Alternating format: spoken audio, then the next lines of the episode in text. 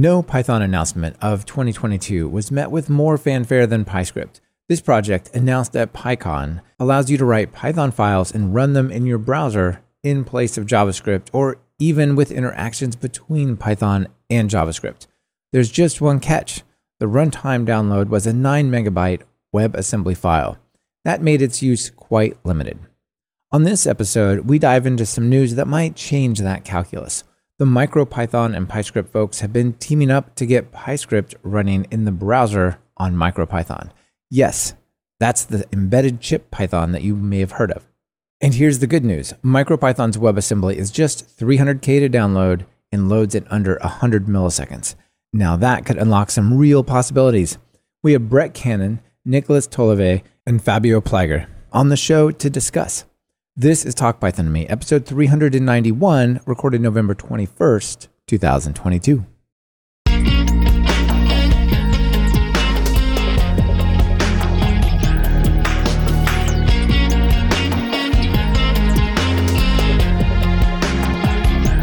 Welcome to Talk Python to Me, a weekly podcast on Python. This is your host, Michael Kennedy. Follow me on Mastodon, where I'm at M Kennedy, and follow the podcast using at TalkPython, both on fosstodon.org. Be careful with impersonating accounts on other instances. There are many.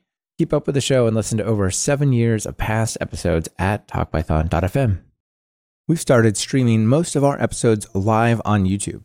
Subscribe to our YouTube channel over at talkpython.fm slash YouTube to get notified about upcoming shows and be part of that episode. This episode is brought to you by the Local Maximum Podcast over at localmaxradio.com and AWS Insiders Podcast. AWS is changing fast. Listen in to keep up over at talkpython.fm slash AWS Insiders. Transcripts for this episode are sponsored by Assembly AI, the API platform for state of the art AI models that automatically transcribe and understand audio data at a large scale. To learn more, visit talkpython.fm slash assembly AI. Hey guys, welcome back to Talk Python to me. Thanks, Michael. Hey. Thank you, Michael. Yeah, Fabio, Nicholas, Brett, it's really great to have you all here. And I know you are all very excited about this topic. Brett, I believe the last pre COVID PyCon, we did a live on the expo floor show about WebAssembly. We did. Yeah. Fabio, we recently talked about PyScript. And Nicholas, you're right in there as well, working on WebAssembly, Pyodide, PyScript stuff as well. So I know a lot of people know all of you, but maybe let's just kick it off with a, a quick round of introductions and background. Not too deep since we've all done it before. Uh, Brett, let's go with you first. Uh, okay, keep it short. I am the dev manager in charge of the Python experience in VS Code. Been a core developer for 19 years. Been on the Python Steering Council since Guido's retirement, and I'll stop there. yeah. Uh, Fabio. So I'm creator of PyScript, current maintainer uh, with Nicholas. I've been working with uh, for Anaconda for eight years now. Uh, right now, I'm tech lead for for PyScript and been doing a lot of community stuff around Python for for a long time as well. Yeah, fantastic. PyScript was the big news out of PyCon last year. That that I think caught a lot of people by surprise and was people were very excited about that, including myself. Yeah, I'm, I'm very excited, and yeah, got a lot of attention for for good and bad, right? Like, yeah, yeah. which, well, it's going to get some more attention but, today. uh, yeah, hopefully. Indeed. Nicholas, welcome. Hi. So, yep, I'm colleague of Fabio's. I'm a principal engineer on the PyScript team. Prior to joining Anaconda in the summer, I'd been a Pythonista for far too many years and I care to remember. Before that, I was a teacher. And before that, I was a classically trained musician. And that probably explains my interest in Python in education and the activities that uh, mm-hmm. I still do in in that sphere. So that's me. That's fantastic. You were involved with the BBC microbit, right? yes, I was involved with the BBC bit. it's fun. Yeah, absolutely. Yeah, that's awesome. We talked about that before. Okay. Yeah. Well, let's talk about um, running Python in the browser. There have been some attempts before and those attempts are still you know used in different places. I'm thinking of like Brython and Skulpt and, and those types of things. If anyone has who has seen the birth and death of javascript that famous 15 minute talk which has got to be one of the most hilarious and yet insightful like educational foundations of, of the web and javascript and, and um, you know what became webassembly talks of all time is, is really great. And i think those kind of land in that realm. But since then as we started like you know, WebAssembly has allowed us to bring real runtimes, mostly things based on C or Rust, but older things based on C, into the browser and, and run there. So who wants to who wants to sort of introduce this whole idea of WebAssembly for quickly for those who don't necessarily know and sort of set the stage so people see where we're coming from. All right, I'll take it. So you can kind of think of WebAssembly as almost portable CPU. It's it's technically an instruction set that basically is almost like assembly designed to just run anywhere. It's all abstracted. It's technically stack based, much like uh, Python's interpreter. For those of you who want to know insider baseball uh, knowledge or insider football, but that's basically it. WebAssembly is really just portable target to compile stuff for that more or less you make a runtime work for that target and it gets run everywhere. There's more details we can get into in terms of WASM versus WASI and platform specific stuff, but at the core base low level thing underpinning all of our discussion today is WebAssembly, which is basically just a portable CPU target. Yeah. Okay. Excellent. And CPython I guess as the name would very strongly indicate, although people might not know, is, is largely C at, at its core. It's not it's not Python code. Some of the standard library is, but not, you know, at the heart, there's a an insane switch statement while loop that is that is written in C. And so that if we can get that into WebAssembly, then we can get Python, the runtime, into the browser. Correct. Technically, as long as you can compile whatever language you want to WebAssembly, that's how we get it in. And the traditionally the tool chains that have supported compiling data WebAssembly, either statically compiled languages that use something like Clang as a build tool chain, or which typically is fallen under C and C++, uh, Rust, because once again, Rust is based off of Clang it for their compiler. As long as your language could use a tool chain that already had the support to compile down to WebAssembly as a CPU architecture or target, you were able to get some WebAssembly. So in CPython's case, because it's implemented, the key parts are in C. That was able to be compiled down such that I can run some WebAssembly. Nicholas's work with MicroPython the same. MicroPython's written mostly, I believe, in C as well. And so basically, that allowed both projects to basically just use a specific compiler with specific flags to just say, instead of writing out x64 assembly for my AMD or Intel chip or your ARM chip on your Mac, write me out some WebAssembly instead. People's first impression when they hear this is like, oh my gosh, binary code executing the browser, run for your life, right? But it's, it's really no different than JavaScript. It has the same permissions and liabilities and benefits of JavaScript, just different execution model. Yeah, the same sandbox as JavaScript. That's that's the core. Uh, there are a lot of nuances and that comes with how it is. It's taught right. Like it, one it's still in a very young phase, despite all the usage and acceleration. Everybody's excited about it.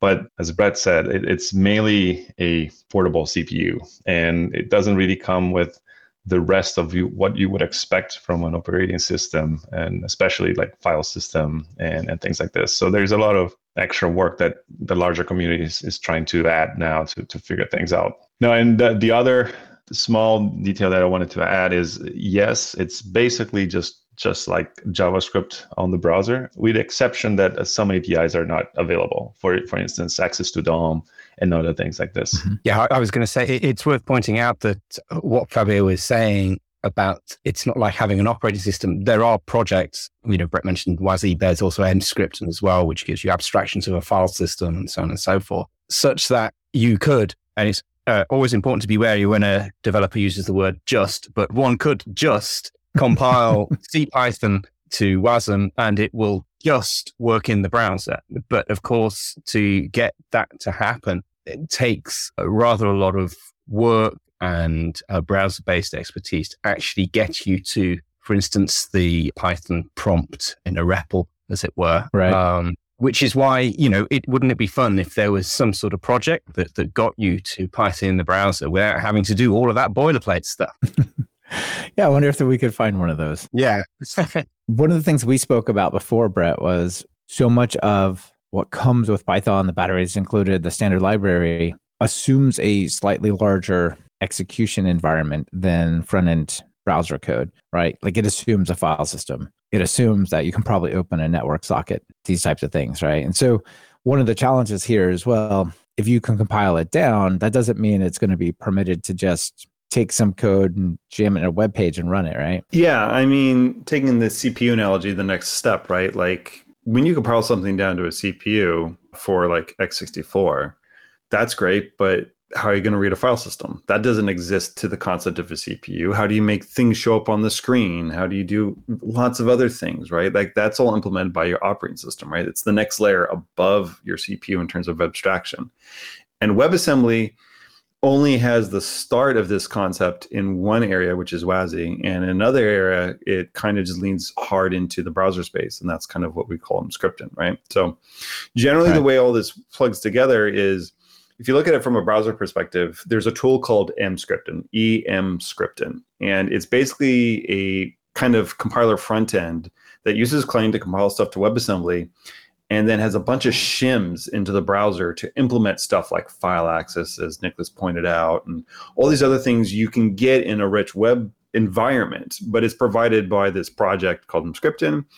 And it's not quite an OS, but it's not nothing either. It's it's this interesting kind of middle ground, and it's right. It's project yeah. specific. It's but then on the other side of all this, there's a project called WASI, and this is what you when you think of WebAssembly, you start hearing people talking about this compared to containers or edge compute and all this kind of server scenarios where WASI acts like POSIX, right? So it's not actually an implementation of an OS almost kind of like what Emscripten does, but instead it's a actual abstraction over what you might expect an OS to provide you. So in WASI's case, for instance, it doesn't implement file access. It implements the function to call from WebAssembly that gives you the file access. So in that case, what you have is you have a runtime. And that runtime is actually what provides that level of OS that you need. So if you've ever heard of things like Wasmtime or Wasmedge or Wasmer, all of these are actually WASI runtimes that basically load up your WebAssembly inject into that code the functions that WASI specifies on how to read files or how to print to standard out or read standard in, and then allow them to run in an abstracted fashion. So it it's almost half between Emscripten and and kind of an OS, eh, but above mm-hmm. WebAssembly. But as you can notice, it's a weird little split here because there's the web part and the server part and this is where this whole discussion gets really interesting right? Because it's now we're starting to have discussions about abstraction layers and which abstraction layers are provided where. And this is kind of where webassembly's youth to put it one way really shines mm-hmm. through in terms of showing that it's all still very much actively being developed which i'm sure fabio and nicholas have some very fun stories to tell you about with pyscript and trying to get this all working today but this is where this whole OS concept kind of ties in, right? Where WASI's POSIX, right? Just kind of abstractions that someone has to provide. And then you have tools like Emscripten that try to kind of specifically in the browser, just go ahead and just lean hard in the browser specs that the W3C has given us and the browsers hopefully implement and just use those to implement those things that you would expect from an OS. So it is, as you said, an interesting problem where, from C Python's perspective, and most Python implementations, right? Historically, we've had a full operating system. MicroPython is going to be mm-hmm. the exception, which Nicholas, I'm sure, we'll talk about. But from a C Python perspective, PyPy, whatever, we're used to running on Windows, Linux, Mac, right? Like full like it jammed down into a tiny Raspberry Pi. That doesn't happen yeah. anymore because you can't buy them; they're unobtainable. But, but yeah, but I mean, the key point is like a full OS, right? Where we didn't have to concern ourselves about what was or was not available. But in a WebAssembly case, right, like in the browser, if you use Emscripten, you only have available what Emscripten gives you. In the WASI case, you only have yeah. what's been standardized by WASI, and that the runtime you choose to use has actually implemented. So we're in this interesting new kind of world where what you might expect from the standard library, for instance, in Python, that's always been there, like threads, yeah. aren't necessarily there. So it, it actually goes back to an interesting perspective of what's Python the language versus the runtime of Python that you're using and what is provided by that. We're kind of going back in time in a way of kind of this clear separation of language versus implementation and kind of what does that mean to us as a community and what's possible in this new space that is WebAssembly. This portion of Talk Python to Me is brought to you by the AWS Insiders podcast. When was the last time you ordered a physical server to host your functions as a service, your latest API, or your most recent web app? I remember the last time I did. That was around the year 2001. And yes, it was quite the odyssey. Of course, we don't do that anymore. We run our code in the cloud with near instant provisioning and unparalleled data centers. And the most popular cloud provider is AWS. But for all the ways that AWS has made our lives easier, it has also opened a massive box of choices. Should you choose platform as a service, or maybe it's still VMs with IaaS? What about your database? Maybe you should choose a managed service like RDS with Postgres or is DynamoDB better? Maybe Aurora? No, wait. I hear good things about Amazon Document DB too. And that's where the AWS Insider podcast comes in. This podcast helps technology leaders stay ahead of Amazon's constant pace of change and innovation. Some relevant recent episodes include Storage Wars Database Edition, Microservices or Macro Disaster, and Exploring Computer Vision at the Edge with AWS Panorama. They bring on guests to debate the options, and the episodes are vibrant and fun. So if you want to have fun and make sense of AWS, head on over to talkpython.fm slash AWS Insiders. Yes, I know you, you probably already have a podcast player and you can just search for it there, but please use the link so that they know you came from us. Thank you to the AWS Insider Podcast for keeping this podcast going strong. It's very exciting. And uh, very fresh, both meaning that in a good and bad way, right? It reminds me a little bit of what happened with Node.js, right? People are like, look, we're writing all this advanced code and the browsers are getting really fast at running JavaScript. like, no, no, they're not. Similar to Apple Silicon, you're like, yeah, you can't take a phone and make that your fastest computer. They don't know. And then somebody does, you're like, wait a minute, look at this thing go. Wow, you could you could have a server side JavaScript, which I don't necessarily want to go touch, but like it's it's a similar transition that like we could have Python in multiple places, right? And it theoretically could run the WebAssembly version on the server as well for parity, or I, I don't know if that makes any sense, but you know, like it's sort of uh, it's, it's a similar transition in ways, maybe in the reverse direction than JavaScript, but somewhat like yeah, that. it actually has. It's hard to predict as you are living through things, right? But thinking about the how Python became popular or, or, as most popular language without actually having a, a, solid story for the most popular hardware today which is you know tablets or mobile like basically mobile uh, phones and stuff. Yeah. And also the not having a great story for the most popular virtualization software about like which is the browser. You know imagining how python will change with the wasm stories i think i find it very interesting because it basically introduces a series of concepts that we are not used to. It's not just like run your environment there. There's a whole packaging part of the process that we need to think about and how do we distribute that code and that opens up for things that we haven't been used to around optimizing space and building effective you know bundle bundle the bundles of your environment where we can tree shake stuff and and all of the, the, the, those funny things. So I think for Python, it can be a very you know revolutionary moment where in five years from now we're looking at a different ecosystem, hopefully bigger yeah. and better. it, it's incumbent on us to sort of adapt and change and make the most of the opportunities to, that WASM presents us. But that, as Brett and Fabio have said, it's a strange world in that it's not like I've got a libc and I know I'm going to be able to get to the file system and things like that. There's there there are these kind of shims and slightly different abstractions that uh, that may make Python feel like it's I was going to say a duck out of water, snake out of water. I don't know. You know what I mean? It's not in its natural habitat. A water moccasin. But but it, it, but it, yeah. But I think I, you know, I'm pretty confident and bullish about uh, the Python community and our ability collectively to find a way forwards uh, with this. You know, we've got a beautiful language. Let's bring it to Ireland. We do, and many people love it. And you know, when people say I love Python, they might mean the language, but usually I think that's only a part of it, right? Often that's the ecosystem and and this whole broad right? All the packages and all the people on the project. And in that sense, like Python is very much empowered to make some really cool transitions there. We don't have to always kick it back to the core devs for all the work. Although, uh, Brett, congratulations, I guess, on 311, right? I mean, you guys, that's a big deal. I only, I did a small amount, but I thank you. It, it seems to have been taken very well. The community seems to have picked it up uh, faster than usual, which has been really fantastic. Dependencies seem to have been ready for this and got wheels out early, which was great because it made transitioning a lot easier. So kudos and thanks to the community for putting in that effort to get stuff ready to go as of October so that when things launched and we were able to do that dot zero release, people were able to just install it, download packages, and have the wheels ready to go and went pretty smoothly. Yeah, that's awesome. Either you other guys have any contributions to 311? No. Yeah. No, we are happy consumers. Yes. exactly. Exactly.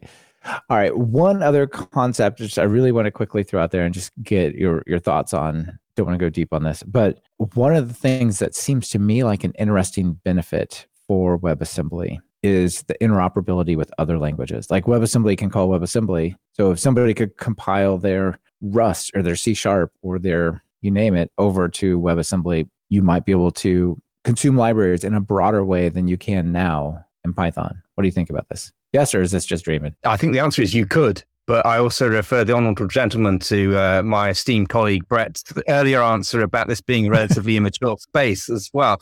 I mean, to be honest with you, I, used to be a .NET developer before I came to Python, and the fact that .NET has this notion of the CLR, the Common Language Runtime, to which C Sharp, C++, Visual Basic, F Sharp, IronPython, I don't know, whatever compiles to, it feels like it's a very similar space as you're implying, Michael, uh, uh, that, that as to what what. Yeah, the the Blazor stuff actually is like incredibly near what which with is what they're doing, which is I haven't done anything with it, but it looks quite impressive. There's a piece of tech we can quickly touch here. Is there's something, and I think it's actually on the page you're looking at right now. If you're watching the live stream, it's right below the fold. The important note, WASI is in transition. The transition part is there is work towards something called the component model specifically in WASI, which is defined more or less what you're talking about, Michael, which honestly feels like CORBA for the new millennia.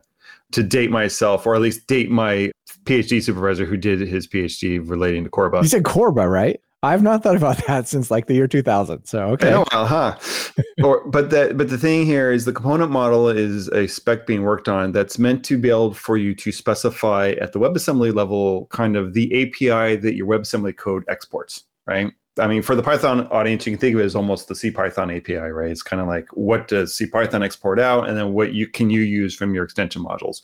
It's a similar thing, except it's done at the WebAssembly level. So you can just say like, okay, this function will return a string, and then there's a definition of what a string is for WebAssembly, so that when you say, oh, internally I might use UTF-16, but a string in the WebAssembly component model context is UTF-8. So you have to encode out to UTF-8, and the other side you go, oh, hey, I'm going to call this function. Oh, it gives me a string. I know that's going to come as UTF-8. If you can keep using it that way, great. If you have to change it to UTF-32 or something, you can. But it's defining the seam of your WebAssembly module and what it looks like in terms of what it exposes to other people. So that's the be- that big dream you mentioned of people writing stuff in other languages that we can just consume directly from WebAssembly. But there's obviously, as Nicholas pointed out, immature stuff in this community where we we're have to figure out how do we even expose that from the Python side, right? Like I don't even know technologically what we would do to make that work in terms of pulling another WebAssembly module. Because honestly, it's basically like linking. But we don't have that concept of linking in Python. You just run an import statement. There's no header, there's no Python definition code. of what's on the other side. Exactly, right? right? And that's exactly what the component model does, right? It's yeah, an interesting okay. position. Actually, credit to Peter Wang, who you can sev the love slash hate toots to later on this analogy. But up to this point, right, a lot of the WebAssembly world has been these languages that are compiled, right? Like the C and C++ and the Rust stuff, like where you just pull in all your code, you compile it, and it all just kind of works. And it's very much set up in these worlds where, oh yeah, it's statically compiled, whatever. As you said, header files, it kind of comes together. But we come from this world where people have poured all this time and energy to wrap all of this esoteric C, C++, Fortran even code, and give us this nice API in Python but once again, Python doesn't operate like C and C++ and Rust and all these other statically compiled languages where we have these concept of these interfaces and they you just load it, plug it right in, and it just works. It's like, no, no, we're going to import some Python code and it's going to execute as part of import, right? Like, I don't know how many people know that, but literally the way import works is it calls exec on your code, right?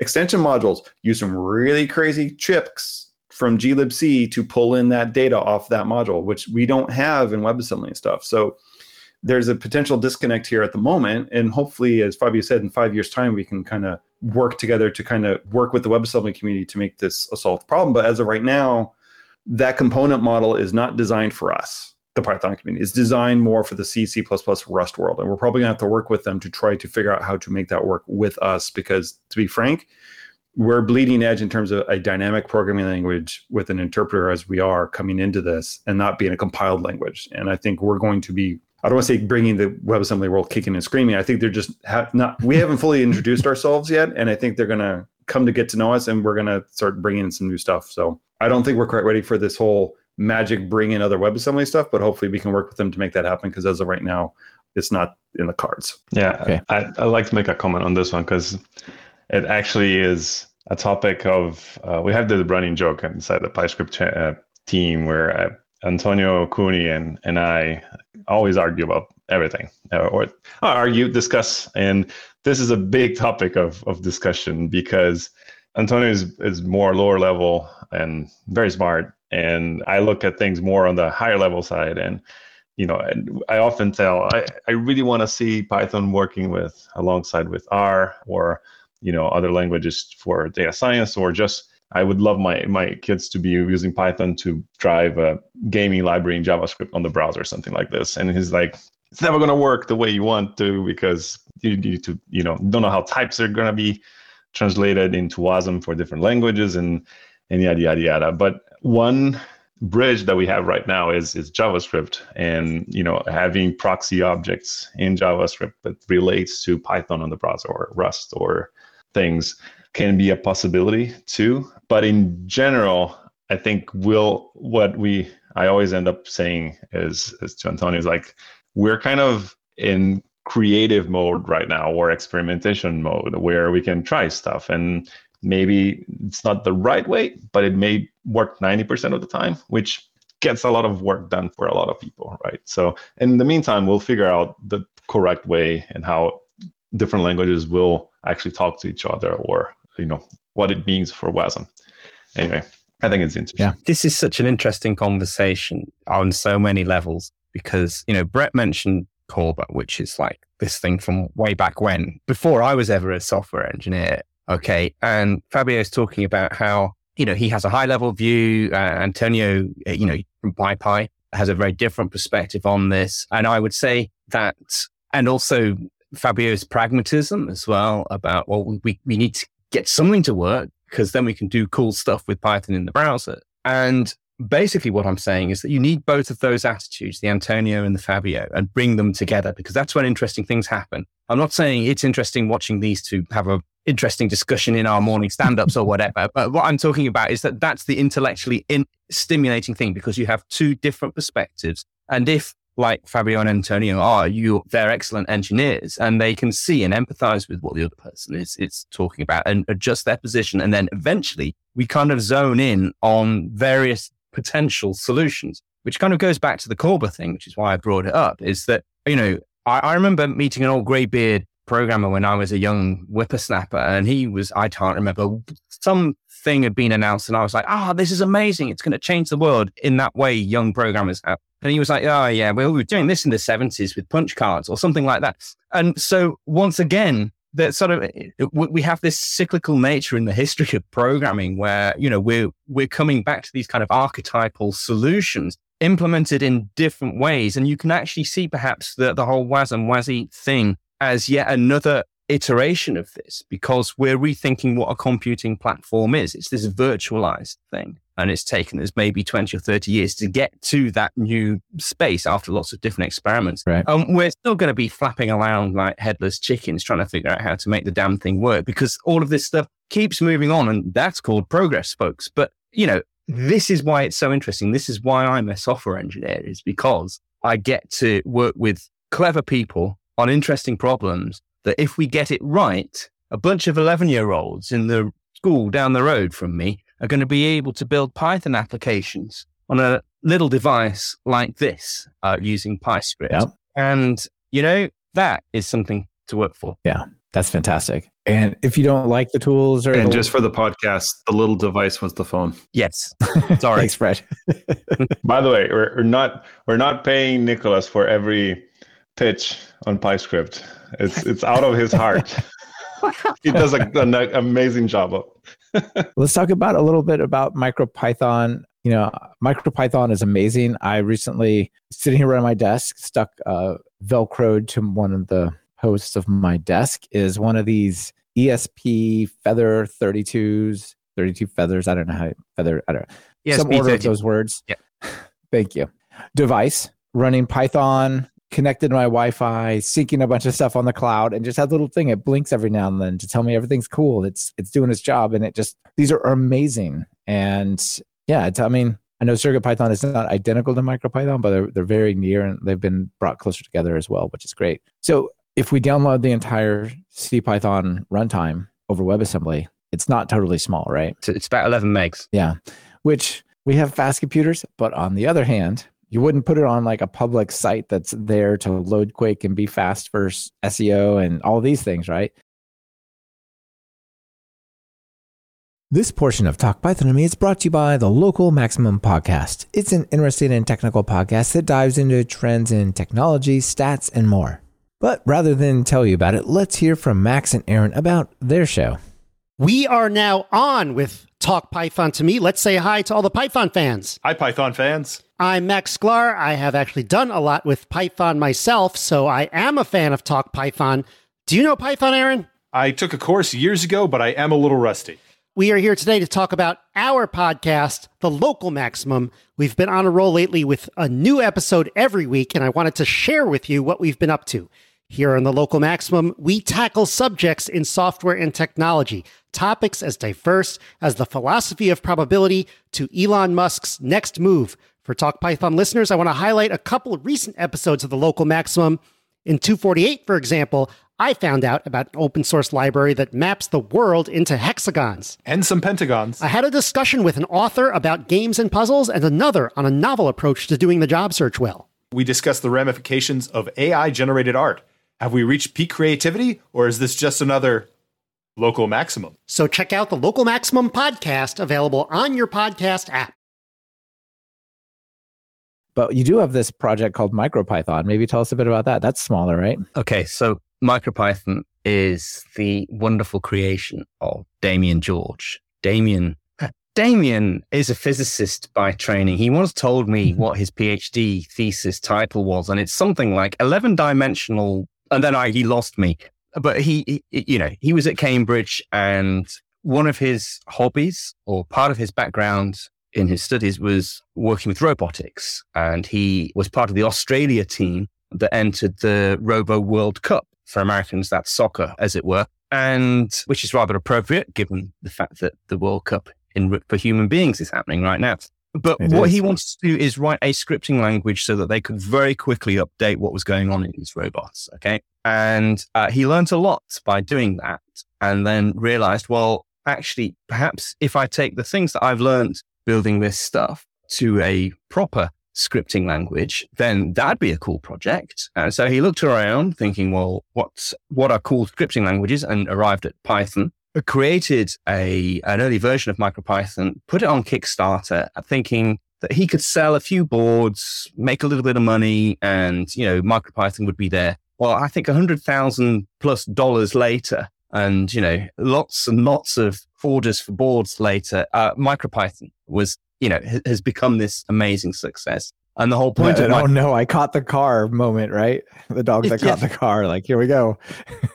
Yeah, well, it rather surprised Damien, uh, to say the least. But now MicroPython is designed to run in highly constrained environments. So, for instance, I believe it can work with uh, only 16K of RAM, for instance. Uh, clearly, when you're running it on your board, actual Python is running on the flash memory rather than the RAM, which is something different. And Damien pulls an awful lot of tricks to actually make it work really efficiently. But because he's a physicist, he knows how to do experiments. And so that's what he does. Uh, literally, he tries to work out how can I get this big fat snake that's just eaten an elephant and squash it down into uh, this small space so that we can still have a full reimplementation of Python 3 on something that maybe has uh, 16k of RAM, like I don't know, a microbit. Unsurprisingly, I have a box of microbits on Ah, my yeah, beautiful. and CircuitPython is a friendly fork of MicroPython by the wonderful folk at Adafruit. So, you know, uh, it- it's, it, it's, I think it creates an interesting dynamic because MicroPython is perhaps the industry version, whereas CircuitPython provides a consistent API for all the Adafruit boards. It's aimed uh, education. They've got a whole bunch of sort of tutorials and support for that sort of stuff. And they're forever bringing out incredible new devices, as I'm sure we've all picked up at PyCon, uh, you know, the Circuit Playground Express. Yeah, exactly. Great conference band. So that's MicroPython in a nutshell. So what's it doing on WASM? Well, it's because 16 megabytes is rather a lot to try and download even today over a 4G network. And that these devices, subtitles here, this is a phone I'm holding up, are underpowered compared to the rather beefy MacBook sort of using to talk to you now. And so uh, the one of the first things I did when I joined Anaconda was just see, well, what happened if you run it on a mobile phone? And it took 16 seconds to get to Hello World, which is not an optimal kind of solution. So what would work? And very quickly, you know, I, I came to playing around with MicroPython and MicroPython is, you know, under 100 milliseconds to sort of start up and get you to, to Hello World. It's fast enough. And you've got, so here's the interesting thing. I'm interested to hear what Brett says here. It's a full re-implementation of Python 3. However, there are differences. And so we get to Brett's rather interesting angle of, well, what is Python in the abstract and in the actual detail of implementation? Um, you've kind of got this platonic Python, this ideal Python that doesn't actually exist. And then you have all of these implementations of which, of course, the C, the, the C Python version is the, is the touchstone. But MicroPython doesn't have all the APIs. It doesn't have the full standard library. And depending on the size of the device, it might not even support floating point numbers, for instance. But it's Python. It's the Python that we love. You still got indentation and the white space that annoys the C developers or whatever, you know. So it's, it's good enough for me. So we can compile this much, much, much smaller, more lightweight version to WebAssembly and do similar things, but instead of downloading a whole huge thing, maybe it's a, a light little thing that still lets us write Python and do front end stuff in interesting ways. Yeah. All right. When I talked about um, speaking back in 2019, I guess it was in Cleveland, Mm-hmm. we did touch on well, if you're not going to be able to do all the Python things, well, how do you define like a a standard Python or you know, and way back in Greek philosophy and the um, the Platonic Python, if you will, Platonic ideal of language. the essence. Yeah, I mean, you're a philosopher, you know. Oh, yeah. the the essence, like this, the core that like uh, this is the little bit we circle and say, oh, Python does this. Like, how, what what is your thought on this this micro invasion of Python in the front end? Well, I have to be very clear on my bias here. I'm somewhat notorious as having written the PEP that causes all accelerator, accelerator modules written in C for C Python to have to have a Python equivalent specifically so that projects like MicroPython and PyPy weren't left behind from the standard library so that they could just work and not have to re-implement the C API for key things like the datetime module.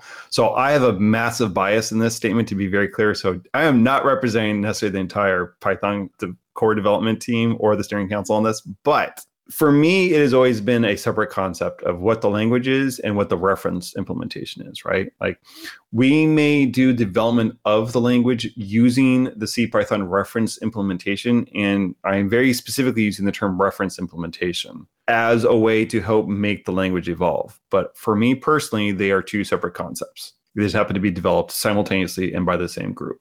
And it's mainly for convenience and just be able to uh, work faster but I do view them as separate things. And it, it does make sense, right? Like there are people on the Python core team who are way more into the esoteric bits of the language spec and how the language functions. And some people just care about the eval loop that makes C Python run, right? The big switch statement you mentioned earlier, Michael. So for me, this is totally great. Like we have versions of the language specified in the language spec, which to be fair, is not a spec from a like ECMA or ISO level standard, but hopefully good enough for people to be able to follow to implement the language.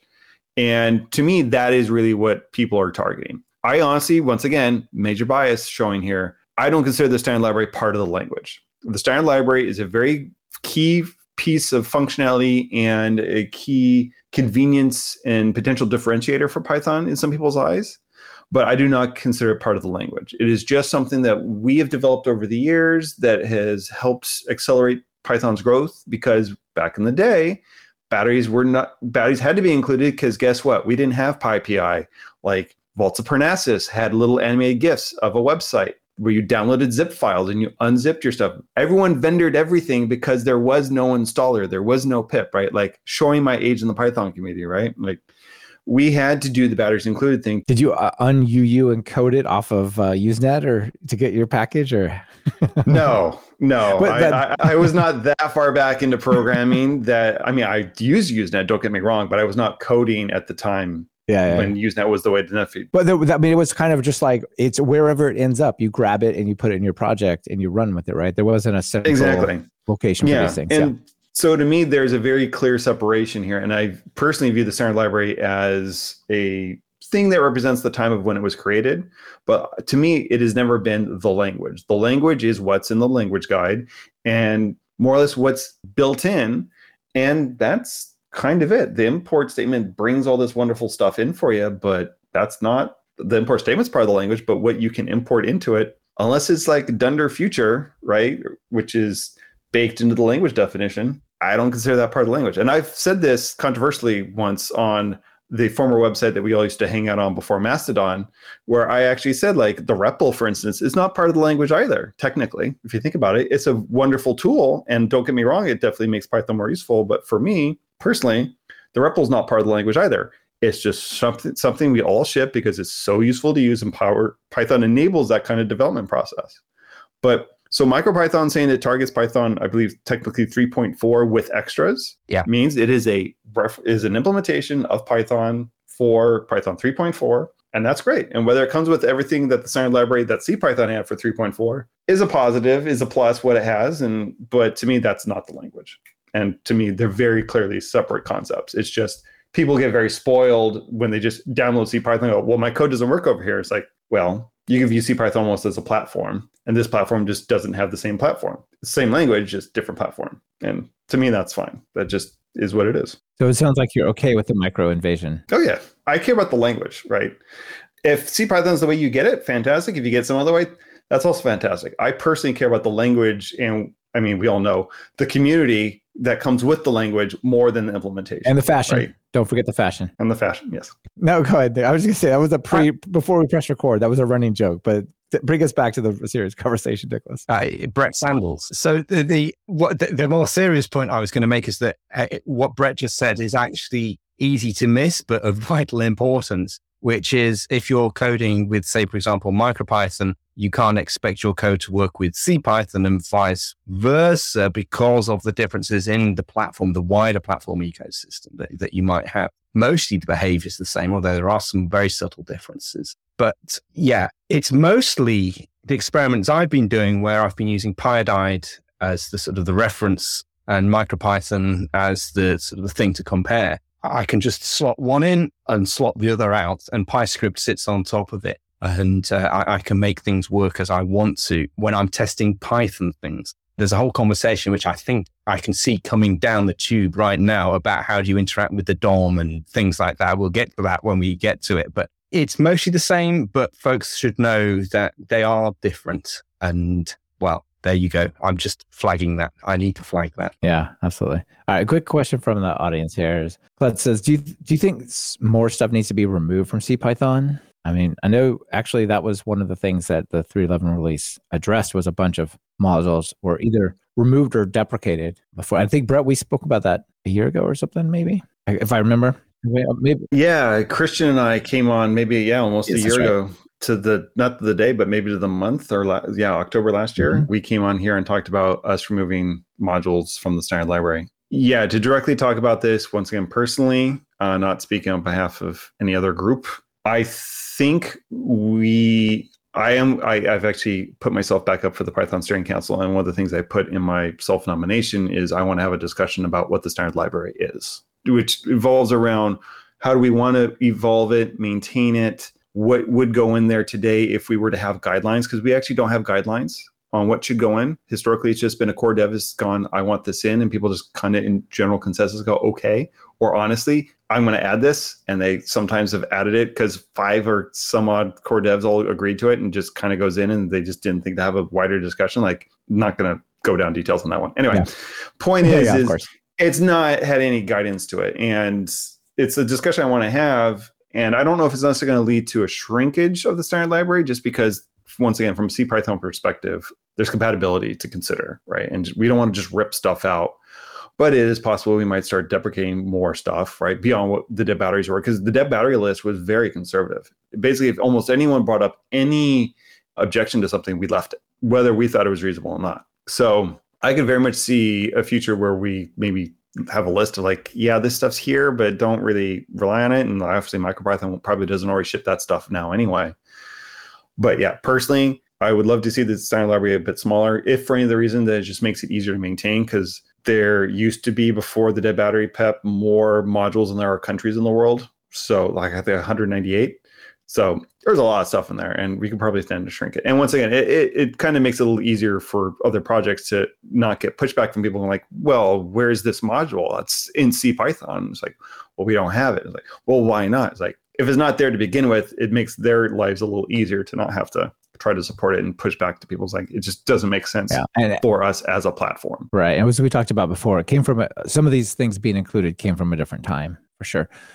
All right, well, I Yeah, remember when I got rid of worth Go for noticing- Live. So It's also worth noticing. and but Archie, th- we're gonna keep we're sticking with Archie. Sorry, go ahead. Uh, no, no. I was saying like they, they those batteries have a cost, and every time you have to run Yes. limited devices like MicroPython or the browser, like you realize that, and then the question becomes, well, is that user base significant to the Python project to make a change on those, right? Like, and that comes with conversation and evolution. So I think probably It's always a trade off. You say, let's remove Tkinter because it's a GUI from the mid 90s and nobody uses it. And Mhm. then everybody points out that the Turtle module uh, mostly uses Tkinter, and teachers all over the world will scream, you know, uh, and you've got a big problem. So Yeah, yeah. it, it I, I, it's a Gordonian knot. Sure is.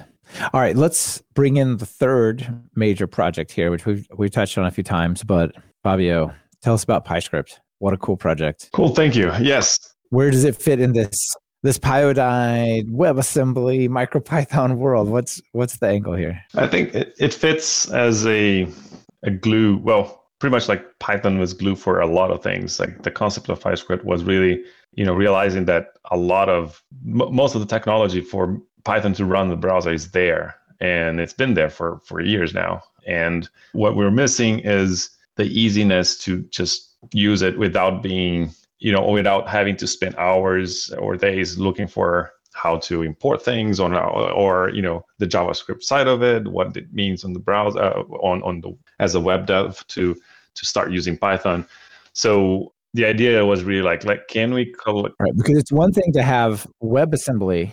Sorry, it's one thing to have WebAssembly C Python. It's another to build meaningful things in the browser with that as a a piece, right? And so PyScript Right. kind of gives you a framework to write Python code in the browser based on this WebAssembly, right? correct It's not a framework, it's a platform. And we Yes. fully expect people to write Pythonic frameworks on the platform that is PyScript to do whatever funky stuff they want to do in the browser, their business. And, you know, that I know that I trust the Python community will come up with something that we can't even begin to imagine now. But the, the thing to do is remember that PyScript is that sort of platform layer rather than a framework. But in that platform, what we're looking at is perhaps pluggable runtimes and a bare minimum of APIs and heuristics and ways of working such that you can start to build your frameworks on top of this and make the funky stuff, Michael, like you said, that, that's useful for folks. Well, okay. Yeah. Well, so we might have Pyodide, which is a more full featured version.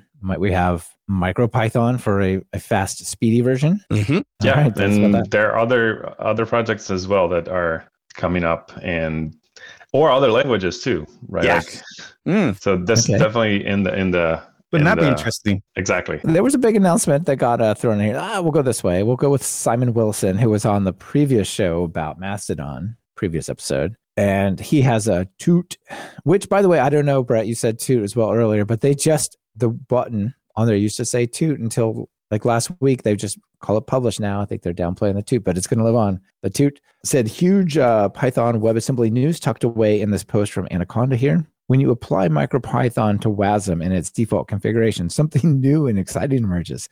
With a total size of 300 kilobytes, this new runtime loads instantly and starts executing my MicroPython logic in less than 100 milliseconds. That means the cost of running MicroPython on the web is now equivalent to serving up a large hero image. This is awesome, you guys. Where are we going with this? Whenever you meet Damien, you buy him a beer, is pretty much what I would suggest. Uh, although not too many. All of beers. us up there. Once him sober. Yeah, this is fantastic because if we do have a really small runtime, then all of a sudden you could. So when people saw PyScript Fabio, they're like, "Oh my gosh, could we replace JavaScript with Python?" And the answer was sometimes, but not not in general, right? Yeah, yeah. Not practically. This is a, in uh, Paul Everett, who's been around the Python ecosystem for a lifetime and is really great. And we were talking about about that and Python for web during PyCon, and he often comes up with this distinction between the the app web versus the content web where you, you know in terms of content web you need things to load immediately and you- you're mostly wanting to show content rather than you know a full blown application and he i think he still thinks python is not going to be a, a reality for the content web i think this brings it really really really close and you can have basically python running for content, but also the, the amount of possibilities around education, around exploration, real time, and stuff like this is tremendous. And if we can actually, as a community, gather and understand how we want to build layers on top of each other things, I think we can come up with really interesting solutions. Uh, and, and let me explain like MicroPython, for instance, instance, doesn't have a JavaScript interface, right? Like, so if we could have a module, maybe maybe it's the Pyodide one that we strip out, or we, we develop a new one where we can explore that Python to JavaScript interface and make it available for all the, the interpreters. And it's just like a package, and you can install it.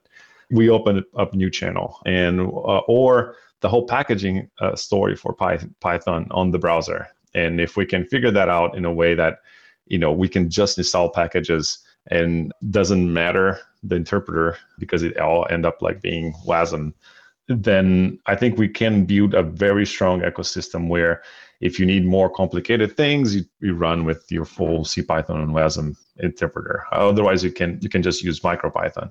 But i think right now is is the time where we we start doing those things. Coming from the Anaconda world, there's one view of like what does Python computation mean, right? Often that means kind of notebooks and data science and and like scientific computing. And there's a big desire to sort of move that to the front end and just say let people run that on their computers and they can do kind of like notebook things on the front end. But there's a whole other side of the web that says I want to build Gmail but not in JavaScript on the front end. But I want that interactivity, or I want maps, or I want, you know, most modern highlight dynamic front uh, single page app type of web apps. But I want to write that in Python. That to me feels like that's almost the the dividing point of like, well, we want the Pyodide runtime where it's rich and we can just straight grab matplotlib and run with it or, or pandas versus I'm willing to give up a lot to not write JavaScript. You know what I mean? If I've got to only use a Yep. few packages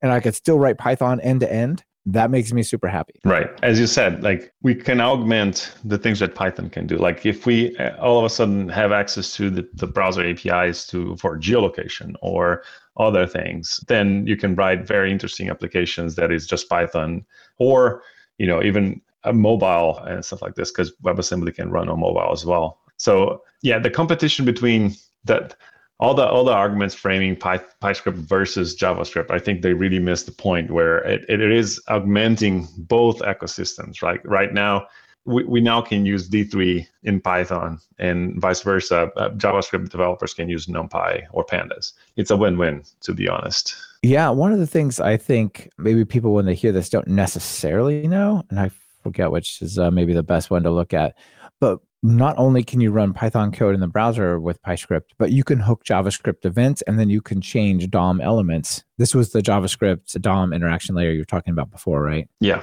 Yes. And actually, to to what Nicholas was saying about the difference between, like, we want to really sell the point that PyScript is a, a platform. We we're, we're currently working on plugins where we want developers to actually write Python code to add custom elements to the DOM as well, right? Uh, and not use any JavaScript.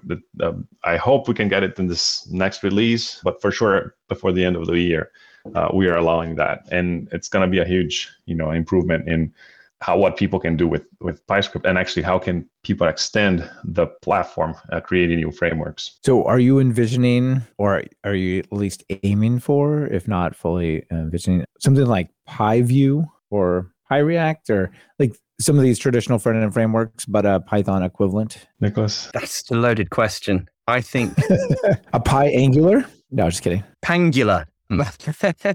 I think that it makes a great story if you're a journalist that Python's going to come up and eat JavaScript's lunch in the browser. That's a false dichotomy. That's a that's a great way of getting clickbait and things. If you want to write, you know, app web-based app stuff and you're familiar with JavaScript and React, you know, just use the tools that you're that, that empower you to write the stuff that you want. But for the quartet of us in this conversation, we're all Pythonistas. We, we, we all appreciate the aesthetic of that language and the way it works. And so I would go back to the difference between a platform and a framework our point from earlier on, which is it's going to be fun to trust the community, our remarkable community, and see what interesting things, what itches that they scratch so that they create fun stuff and feedback to us ways in which we can improve the PyScript offering because this is a story that's going to keep going. You know, software is never finished.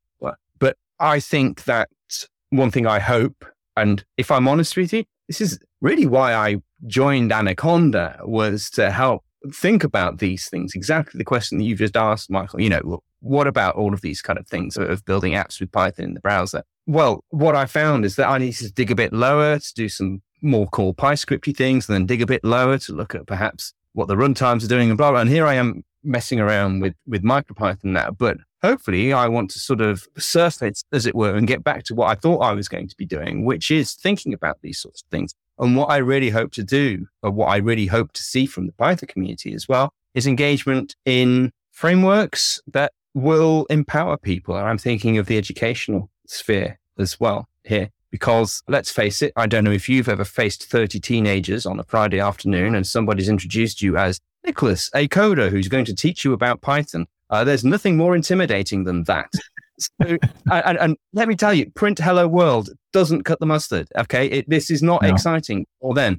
But if we can make something I want to build this thing I saw in Unreal Engine 5 in Python. Yeah, exactly. Exactly. Exactly. but if we could make it so that they can do the equivalent of, you know, the MySpace, hi, hi, Nan, I'm on the internet. You know, within two minutes, you've got a website. You know, you've got a very quick way of getting onto a mobile phone or tablet, which, let's face it, for today's teenagers, that's their primary computing device. Yeah. And I've been classrooms yeah. where, you know, kids can't type. It's not because they don't know what a keyboard is. They use a keyboard every day, but they just use their thumbs like this with it. And when you give them an actual mechanical keyboard, we really bad typing. we, we are dinosaurs using these these keyboards now, right? Okay. It's it, we're going to evolve massive thumbs or something, but it's that sort of a situation. Okay. We, we've got to be aware of what these platforms are that folks are using yeah. that may be outside of our kind of age group and usage and and help them do well, things with Python. You're touching on a very important part of the PyScript vision, and it's really not about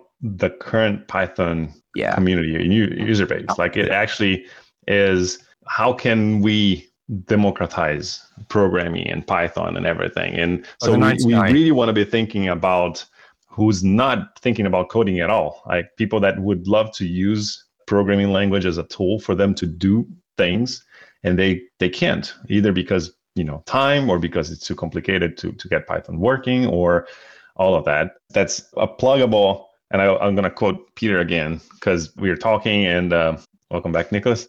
We peter at some point mentioned something like you know system design with plugins from the beginning is kind of an indication of the developers not really knowing what they're doing or not really knowing what it should do uh, which you know sometimes is a negative connotation but it, for PyScript is is definitely intentional because we want to we want the community to be able to create their own things. And we don't I, I it's it's really greenfield. So I don't know what they're going to be doing. I, I want to allow them to do crazy things and surprise us you know like two months was I, I last DjangoCon Patrick um, came up with this experiment of running Django on either PyScript or, or Pyodide. And I my first question was why, why right? but then who cares? Like it's the web is inside the web inside the web. exactly, like Inception, Inception all the way down. Yeah. so you know, that's the whole point. Like we want to make it funny, accessible, and and a hacker a hacker space, a safe hacker space. Yeah, it's, it's such awesome work. Congratulations, you guys, on on this. When will we see something that we outside that don't want to grab onto an in-flight open source project, but like a, a released equivalent of this? Is there some some time frame, some thought about when that's out? Nicholas, this is the right time to drop from the call. okay, so I can tell I can certainly tell you what the state of play is right now, and you can extrapolate when you may see sort of things like MicroPython. Because PyScript, proper PyScript, is undergoing active development. I didn't want to try and plug in new runtimes, new interpreters, uh, whilst the sand underneath me was shifting, as it were. So I created a very small and simple test harness version of PyScript that, that I've called, surprisingly enough, MicroPyScript. That is going to be thrown away. Its sole purpose was to allow me to just poke these things with a stick and see what happens. And I'm still using that to, for instance, figure out how we can do MicroPython DOM connectivity and interactions as well. That's literally what I've been doing all day today is reading yeah, articles I needed to do uh, to, to make that that's happen. awesome. So yeah, That's going to unlock so much. Once the DOM is in play, then all of a sudden it's on. yeah, everything else is yes, exactly, exactly. Once that's in place, what I imagine will happen is Nicholas is going to be spending a lot of time with the main code base and pairing with people who know it a lot better than I currently do because it's been maybe a couple of months since I've last looked at it. And it's changed a lot since then, and we'll integrate that work. So I, I expect, and this is a finger in the air, and remember, I'm an, uh, you know, the right answer is when it's ready, but I imagine it's going to be kind of springtime. Springtime, um, uh, first third. Would you say maybe in April, like uh, April 19th, 20, 21st or anything, something Oh, like I'm that? not going to mention any dates because you're just going to me to it, aren't you? I'm not going to mention any date. I'm just teasing you. I'm, I'm not holding you to that. I hear that uh, you know conference conference ware is very real, so we can promise for PyCon, no problem. Yeah, yeah. I hear a, a good place to announce new JavaScript packages is uh, Salt Lake City in April.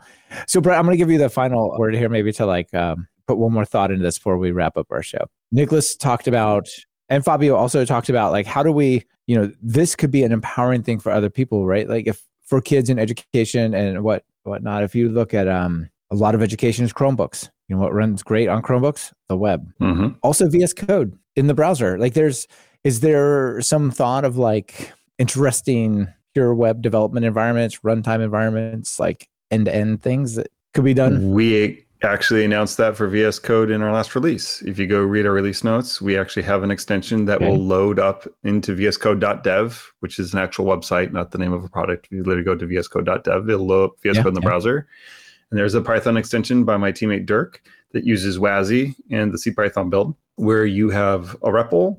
You can run code from your workspace wherever it's loaded, right? It doesn't have to be on disk. It can come from GitHub. Anywhere VS Code can read files from, it can load and be seen by the Python interpreter itself. So that's all working. And just this past week, uh, it's not out yet, to be very clear. Dirk got debugging working uh, using WASI Wow. and a very cool trick that everyone can. It's very Unixy. Well, I don't want to spoil it. It's going to be open source, so it's not a trade secret or anything. But it's way easier to read about it than trying to explain it on a podcast. But we got debugging working as well. So we are trying to work towards a complete development story, such that once again, for the kid, for beginners, for learners, for the education market, to at least have a baseline Python experience where you can write code, read code, load, read files, debug, like what you would want to have when you're facing down that classroom of 30 kids that Nicholas has shown is very scary to at least have something you can have them all just pull up. I do want to Oh, add okay. um, two other things to this, though, is actually kind of call to actions for the community around all this. One is I don't think we've all started to think about the opportunities here beyond what we've talked about, right? There's more to this than just what we have in the browser. And it's one of these rising tides lift all shifts. So it's not that I want to take away from what PyScript's done, all this wonderful stuff in the browser. But I think if we can get more WebAssembly stuff kind of going, it helps cause everyone to try to look into this more, which will lead to more PyScript engagement. So I think there's some use cases we haven't really tackled yet in the community where if you just stop and look about where's things really oriented towards JavaScript as a platform and go like, oh, you know what, we might build use Python here now. For instance, you could probably, and I haven't had time to test this, but I see zero reason why this couldn't work. You could probably start writing GitHub Actions in Python now. Because guess what? It runs on Node, and Node can run WebAssembly. So we could totally take either Nicholas's MicroPython build, or we could take the CPython build, and totally just have as part of a GitHub action as the first step in the JavaScript load Python and then suddenly just say call this function and suddenly your right, all your stuff's going through Python because guess what at that point GitHub Actions is all totally driven via standard out and some special formatting in it. So you could totally just do that. And I think Nicholas wants to interject with something. Yeah, it's worth pointing out that Damien, who has done a lot of the work on getting MicroPython to work with WASM, clearly he knows the code base and things like that. Uh, it, MicroPython, if you look very carefully at the WebAssembly port you'll notice that there are conditionals that check whether it's running in Node or in a browser. So go knock yourself out. Try that. I've not tried it. I've clearly been busy doing other things, but folks might want to have a go at using. I mean, I feel like we should award a prize or something. You win a thumbs up or something like that if you can get a GitHub action running MicroPython. The other, uh, yeah, I mean, that's fantastic, right? Like, I, I, think there's opportunities here we just haven't even touched yet that the community can totally just lean into that we haven't had opportunity been able to do before. The other thing I want to lean into here that we've talked about languages versus platforms and all this. The one key thing across all of this story is Python, the language. So this is going to sound a little weird, but I want to push people to write more Python code. And the reason I phrase it this way is we've historically, as a community, done great about this, but we will reach for that Rust code or that C code or whatever to write that little bit a little faster. But when you do that, well, right now, Fabio Nicholas shed a tear because that makes it that much harder to make that run in PyScript, right? And same for anyone else who wants to do this WebAssembly thing, right? Anytime you write anything in something other than Python, it's harder to get running, right? Somewhere else. Now, you mentioned the 3.11 release, Michael. My hope here is now that we've got that nice little performance boost there, that's going to motivate people who are primarily targeting C Python at the moment to write more code in Python and reach for the C code and the Rust code less because once again that stuff can get brought over today there is nothing you have to do to make this work right like you can load pure python wheels in PyScript. You can do that on WebAssembly, right? It's it just runs. So if we can kind of nudge the community back towards running more Python and leaning less on the accelerator code that we have historically written for these kind of platforms, or do both, right? Like if you can at least prototype in Python and keep that running, and then write the accelerator code behind the scenes, right? Like you can have multiple wheels, including a pure Python wheel, right? Like coverage.py, we all know does this exact thing so that it works no matter where you are. Same thing for this case, right? Like if you can get the pure Python wheel out there, then it's going to be usable everywhere. And so that's kind of a baseline target. I hope the community kind of leans into more than we have the last few years, where, yeah, write your Python code even more than you may have before because it's usable in more places. That's the really great advice. And it's not done getting faster, right? The faster CPython team is still making a bunch of steps. So it's it's much faster now, but there's still there's 311, 313, or sorry, 312, 313, so on. That's yeah, exactly. Like it's going to keep going. I don't know if how much faster 312 may or may not be. I think there's some plans for 312 that are really foundational, so the bump might not be quite as big as 311, but 313, if the foundation lays in 312, will hopefully get the bump so yeah, I, it's hopefully you'll keep getting those wins going forward, right? And I know Damien's constant, still working on MicroPython to make it faster and smaller and better and all that stuff. So it's not just a C Python thing either. Like the whole, everyone's always trying to make Python run better on all these platforms. So key thing though is the common bottom layer of all these platforms is actually Python itself. So if we can target that more as a community, we'll actually be able to get more use out of the code and for what people have produced in more places and once again, help Nicholas when he faces down that class of 30 kids.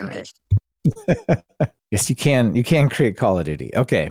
Thank you, Brett. That's that's a uh, great thoughts. And it also points out I should pay more attention to those release notes when they come up in my VS Code. I'm like, oh, new one out of the way. Maybe I'll read them. all right. You guys, thank you so much for all the work on this. This is super exciting. And yeah, I'm looking forward to hearing about it in spring or whenever it's ready. Brett, Fabio, Nicholas, thanks for being here. It's been great. Thanks, Michael. Thank you, Michael. That was great. Thank you, Michael. This has been another episode of Talk Python to Me. Thank you to our sponsors. Be sure to check out what they're offering, it really helps support the show. AWS is the lead cloud for developers, but with over 250 services, it's an overwhelming set of choices. That's where the AWS Insiders podcast comes in. Their job is to help you make sense of all those AWS options. Listen to an episode at talkpython.fm slash AWS Insiders. Listen to the Local Maximum podcast. Learn about topics as diverse as the philosophy of probability and Elon Musk's next move. Just search for Local Maximum in your favorite podcast player. Want to level up your Python? We have one of the largest catalogs of Python video courses over at TalkPython. Our content ranges from true beginners to deeply advanced topics like memory and async. And best of all, there's not a subscription in sight. Check it out for yourself at training.talkpython.fm. Be sure to subscribe to the show. Open your favorite podcast app and search for Python. We should be right at the top. You can also find the iTunes feed at slash iTunes, the Google Play feed at slash play, and the direct RSS feed at slash RSS on talkpython.fm. We're live streaming most of our recordings these days. If you want to be part of the show and have your comments featured on the air, be sure to subscribe to our YouTube channel at talkpython.fm slash YouTube. This is your host, Michael Kennedy. Thanks so much for listening. I really appreciate it. Now get out there and write some Python code.